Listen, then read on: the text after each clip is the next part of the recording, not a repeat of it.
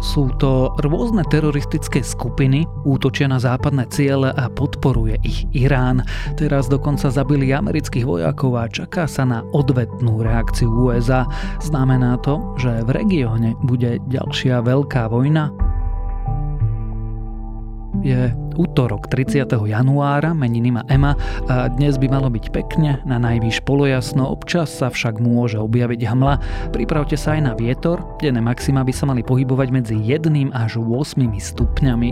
Počúvate Dobré ráno, denný podcast denníka Sme s Tomášom Prokopčákom.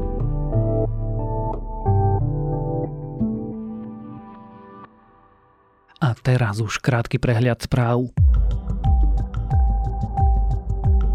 Andrej Danko včera oficiálne vyhlásil prezidentskú kandidatúru. Ja som Fica nezradil a nikdy nezradím, odkázal pri tejto príležitosti. Tiež povedal, že by si predstavoval ako kandidáta radšej Roberta Fica s tým, že ak by bol Fico prezidentom, vie si SNS predstaviť Pellegriniho na pozícii premiéra. Na šoféra Boltu sa 3 týždne pred pokusom o znásilnenie stiažovala iná žena, jazdil však ďalej. Muž je dnes stíhaný vo väzbe a spoločnosť Bolt vtedy reagovala, že takéto obvinenia a nevhodné správanie vodičov berú vážne a podobné správanie netolerujú. Problémom však je, že tohto vodiča pre sexuálne obťažovanie nahlásili už dávno pred útokom. Viac sa o celom prípade dozviete v článku Zuzany Kovačič-Hanzelovej na Sme.sk pondelok ráno NAKA zadržala šiestich príslušníkov mestskej polície v Bratislave. Zásah s krycím názvom Meskač sa konal priamo na stanici Bratislavskej mestskej polície v Novom meste. Obvinení sú podľa informácií sme príslušníkmi oddelenia pre dopravu a parkovanie. Vybavujú sa tam priestupky súvisiace s nesprávnym parkovaním a odťahy aut. Česko uzavrelo kontrakt na nákup 24 amerických stíhačiek F-35. Memorandum o nákupe podpísala v pondelok česká ministerka obrany. Nákup stíhačiek odsúhlasila česká vláda v Lani v septembri. Japonský lunárny modul začal na mesiaci opäť fungovať. Japonskej vesmiernej agentúre sa v pondelok podarilo nadviazať kontakt a po problémoch s napájaním obnovila jeho prevádzku. Modul SLIM pristal na mesiaci 19. januára. Japonsko sa tak stalo iba piatou krajinou, ktorej sa podarilo na našej prirodzenej družici Meko dosadnúť. A ak vás tieto správy zaujali, viac nových nájdete na webe Sme.sk alebo v aplikácii Denníka Sme. This is CNN breaking news. Three U.S. troops were killed and at least two dozen more injured in Today, a drone three U.S. soldiers were US killed in Jordan when a drone packed with explosives struck a shelter where troops President were President Joe Biden has said America will hold those responsible to account after three U.S. soldiers were killed. It also marks a significant escalation of an already precarious situation in the Middle East. Irán svoje zapojenie odmieta, no pri útoku na americkú základňu v Jordáne zahynuli cez víkend najmenej traje americkí vojaci a administratívu amerického prezidenta už tlačia do odvety. Za útokom boli militanti, ktorých práve Irán podporuje, rovnako ako ďalšie teroristické hnutia v celom regióne. Hrozí na Blízkom východe ďalší veľký konflikt a kto vlastne bojuje s kým všetkým a prečo, to sa už dnes budem pýtať vedúcej zahraničného spravodajstva denníka SME Michaeli Terenzani. Uh, I'm not going to telegraph or forecast any potential response from the United States uh, because of this attack, other than to say there will be a response. Miška cez víkend zautočili milície podporované Iránom a zabili najmenej troch amerických vojakov. Vieme už teraz, čo sa stalo?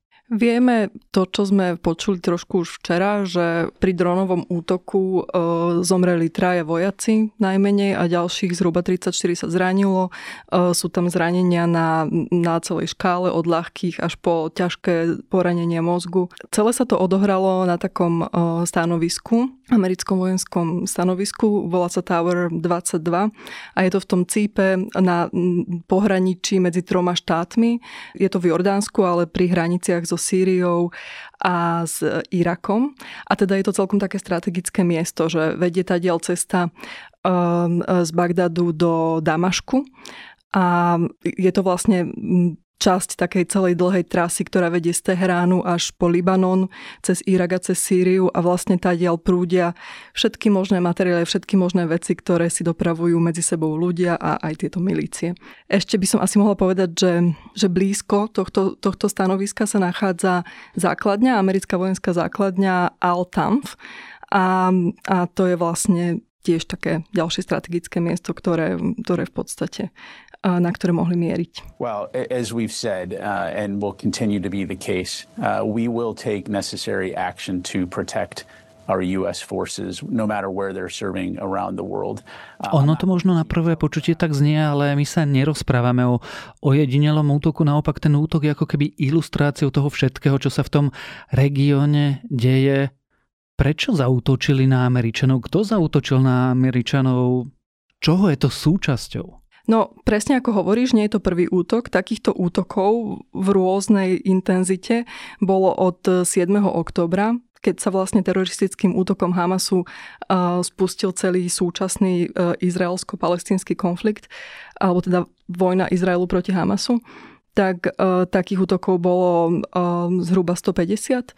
Uh, Američania v podstate na veľkú väčšinu z nich nereagovali. Reagovali tak možno na desatinu z nich. Teraz je to iné, pretože zomreli americkí vojaci a samozrejme je veľký tlak aj, na, aj, aj vnútropolitický na prezidenta Bidena, aby uh, robil nielen rázne vyhlásenie, ako urobil cez víkend, ale aby aj vlastne nejak rázne konal. Takže, takže to je celkom akoby to, v čom je teraz rozdiel. A to, prečo sa to deje, v podstate takým spúšťačom celej tejto vlny násilnosti a vlny nepokojov na Blízkom východe bola práve tá, tá izraelsko-palestínska vojna. Všetky tieto milície, ktoré operujú v rôznych častiach regiónu, tak hovoria, že, že to robia preto, že, alebo teda väčšina z nich hovorí, že to robí preto, lebo chcú, aby sa zastavilo zabíjanie palestínčanov v pásme Gazy. Je to výhovorka, alebo je to tak naozaj, teda, že či naozaj ide o relatívne izolovaný konflikt medzi e, Izraelom a Palestínou, alebo v skutočnosti sa už rozprávame o nejakej soft vojne medzi Iránom a celým západným svetom. Keď mám povedať konkrétne k tomuto útoku, tak, e, tak Američania aj Briti hovoria, že, že za ním bol Irán, alebo teda Iránom podporované milície, alebo nejakí radikáli proste podporovaní, podporovaní Iránom. A e, americké ministerstvo obrany nepovedalo, že z ktorej presne krajiny mohol ten drom prísť a to je práve, že, že vlastne týchto všetkých proxy bojovníkov, um, ktorých podporuje Irán, či už kvôli tomu, že, že, že cíti k nim nejakú náboženskú alebo, alebo inú blízku blízkosť, tak tých je veľmi veľa a vlastne pôsobia v celom regióne a oni síce akoby majú, um, určite majú, sa im dá veriť tá solidarita s Palestínou, sú to proste spojenci aj, aj tých, um, treba z Hamasu, Hamas je jedným z týchto hnutí, ale, ale každý má určite aj svoje vlastné ciele, um, ktoré, ktoré nejakým spôsobom sleduje. Takže, takže tých dôvodov na násilie je tam určite viac. Môžeme ale povedať, že tie teroristické skupiny by bez povolenia Iránu tie útoky nerobili? No Irán tvrdí, že žiadne príkazy z Teheránu nevychádzajú, že s tým nič nemá, že, že tieto skupiny konajú úplne na vlastnú pesť. از جمهوری اسلامی ایران دستور نمیگیرن و جمهوری اسلامی ایران ale čo je určite jasné, um, je, že bez, bez podpory uh, to, že, že Irán vlastne tieto skupiny um, jednak vyzbrojuje a rôznymi inými spôsobmi podporuje, tak bez toho by asi oni nemali uh, veľkú šancu akože podnikať nejaké veľké vlastné akcie. A to, nakoľko má tieto všetky veci Irán pod kontrolou, je vlastne taká otázka, ktorou sa analytici zaoberajú vo veľkom a tak Irán tvrdí, že nie. Prečo to Irán robí? Irán si e, v regióne buduje niečo, čo sa volá os odporu. To sú všetky tieto milície, o ktorých sme teraz rozprávali. Patrí sem Hezbollah, Hamas, Husiovia to sú takí, o ktorých teraz častejšie počujú e, ľudia asi aj v správach, e, lebo okolo nich sa točia tie najväčšie akcie. A po masívnych nočných úderoch USA a Veľkej Británie proti Husiom v Jemene si mnohí kladú otázku, kto vlastne sú jemenskí povstalci. Jemenskí Husiovia kontrolujú severozápad Jemenu vrátane hlavného mesta Saná. Jasnou nápovedou už je ich heslo, ktoré znie smrť Amerike, smrť Izraelu, víťazstvo islamu. Ale potom sú tam aj ďalšie skupiny v Sýrii a v Iraku. A cieľom tých útokov je aj ukázať sílu, alebo nejak proste, sú to také demonstratívne akcie. Um, napríklad pri, um, pri útokoch v polovici januára, keď niektoré tie proxy síly Iránu zautočili na, na stanovištia v Iraku, tak vlastne tie, tie útoky boli na také vzdialenosti, že bolo z toho jasné, že, že, že majú Irán a jeho spojenci kapacitu um, zautočiť treba aj na Tel Aviv alebo na Haifu. Takže táto demonstrácia síly je v podstate akoby dosť výrazným motivom. No a potom zostáva už len otázka, že či Irán chce väčšiu vojnu. Mal by ale šancu v takejto vojne? Lebo predsa len uh, keby spojenci zautočili na Irán, ako napokon Donald Trump zautočil na Irán, prípadne o Izraeli, keď sa špekuluje, že má jadrové zbranie, to Iránu dáva zmysel? No, či mu to dáva zmysel, um, je asi otázka na Irán, ale či by mal šancu je iná vec. Ja som sa o tomto rozprávala s analytikom z Masarykovej univerzity, s Josefom Krausom a on mi povedal, že aj z toho, ako tie útoky prebiehajú a, a že to násilie vlastne nie je až také mohutné, tak uh, je vidno, že sú to demonstratívne útoky a, a že vlastne nemá Irán záujem na tom, aby sa ten konflikt nejak rozrastol, aby viedol priamu vojnu z USA. Že jedna vec je, ak by prebiehala vojna medzi, e, medzi Američanmi a nejakými tými proxy e, skupinami, ktoré Irán podporuje, ale ak by priamo proste medzi sebou mali otvorený konflikt Američania a Irán, tak to by asi, asi nebolo úplne to, čo by Irán potreboval, aj preto, že tá krajina v podstate nie je v nejakej skvelej kondícii, ako oni majú svoje vlastné ekonomické problémy, aj vnútropolitické problémy. Vieme, že tam sú, tam prebehla tiež vlna veľkých demonstrácií, ženské hnutie sa v podstate mobilizovalo.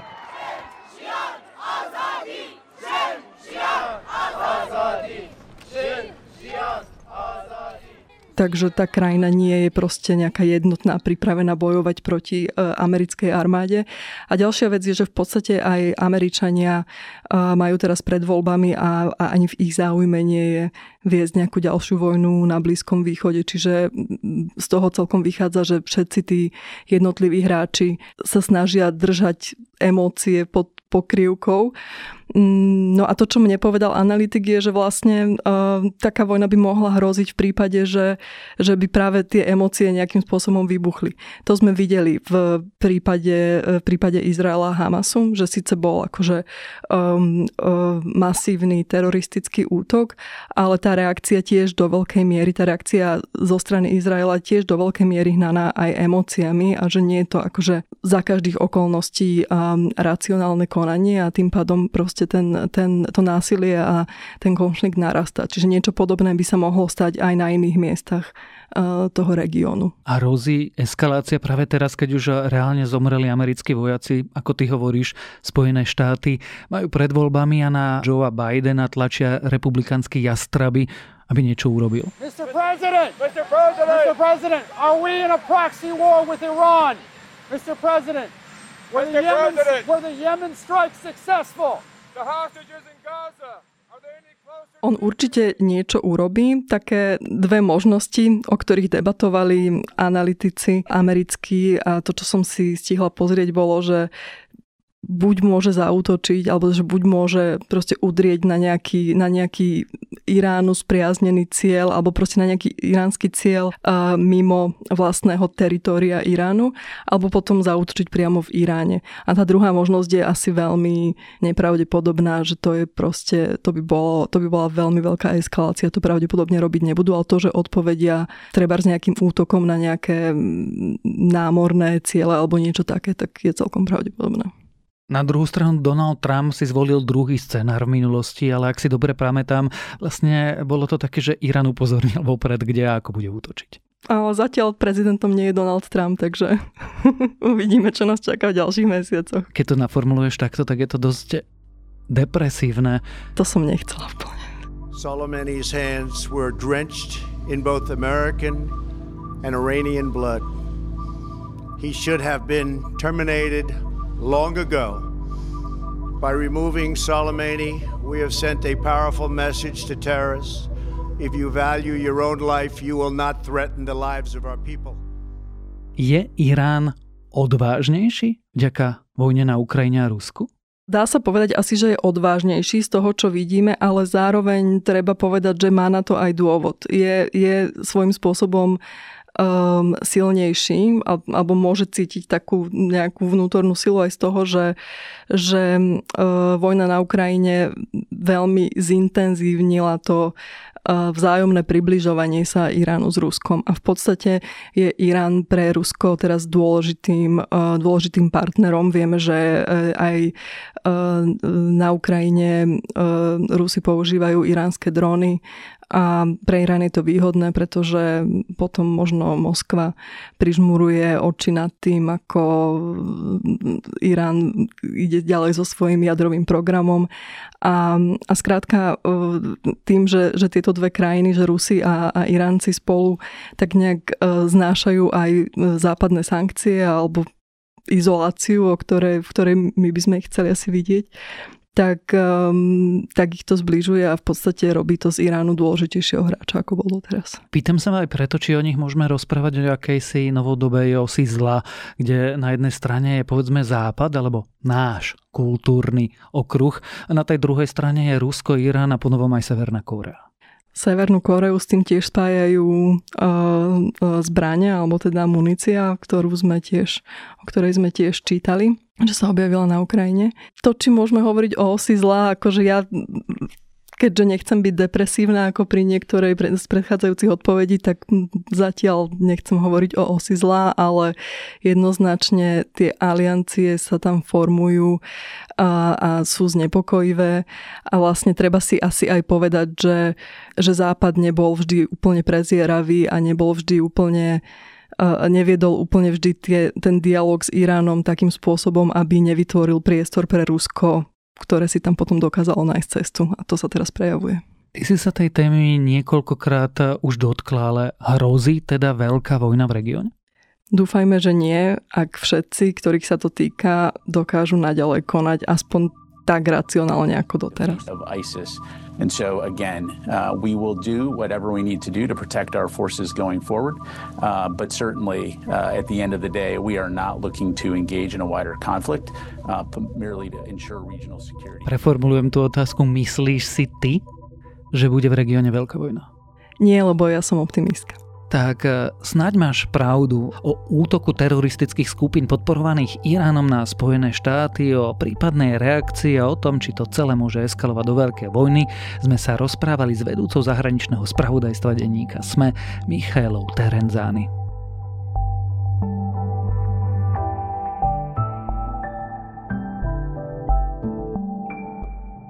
Premýšľali ste niekedy nad lietadlami a nad nastupovaním do nich? Zvyčajne asi nie, aspoň nie nad ramec toho, že boarding je celkom otravný proces, lenže on by nemusel byť ani taký otravný, ani tak dlho trvať. Jestuje na to totiž celkom efektívny postup, akurát letecké spoločnosti ho nevyužívajú. Prečo?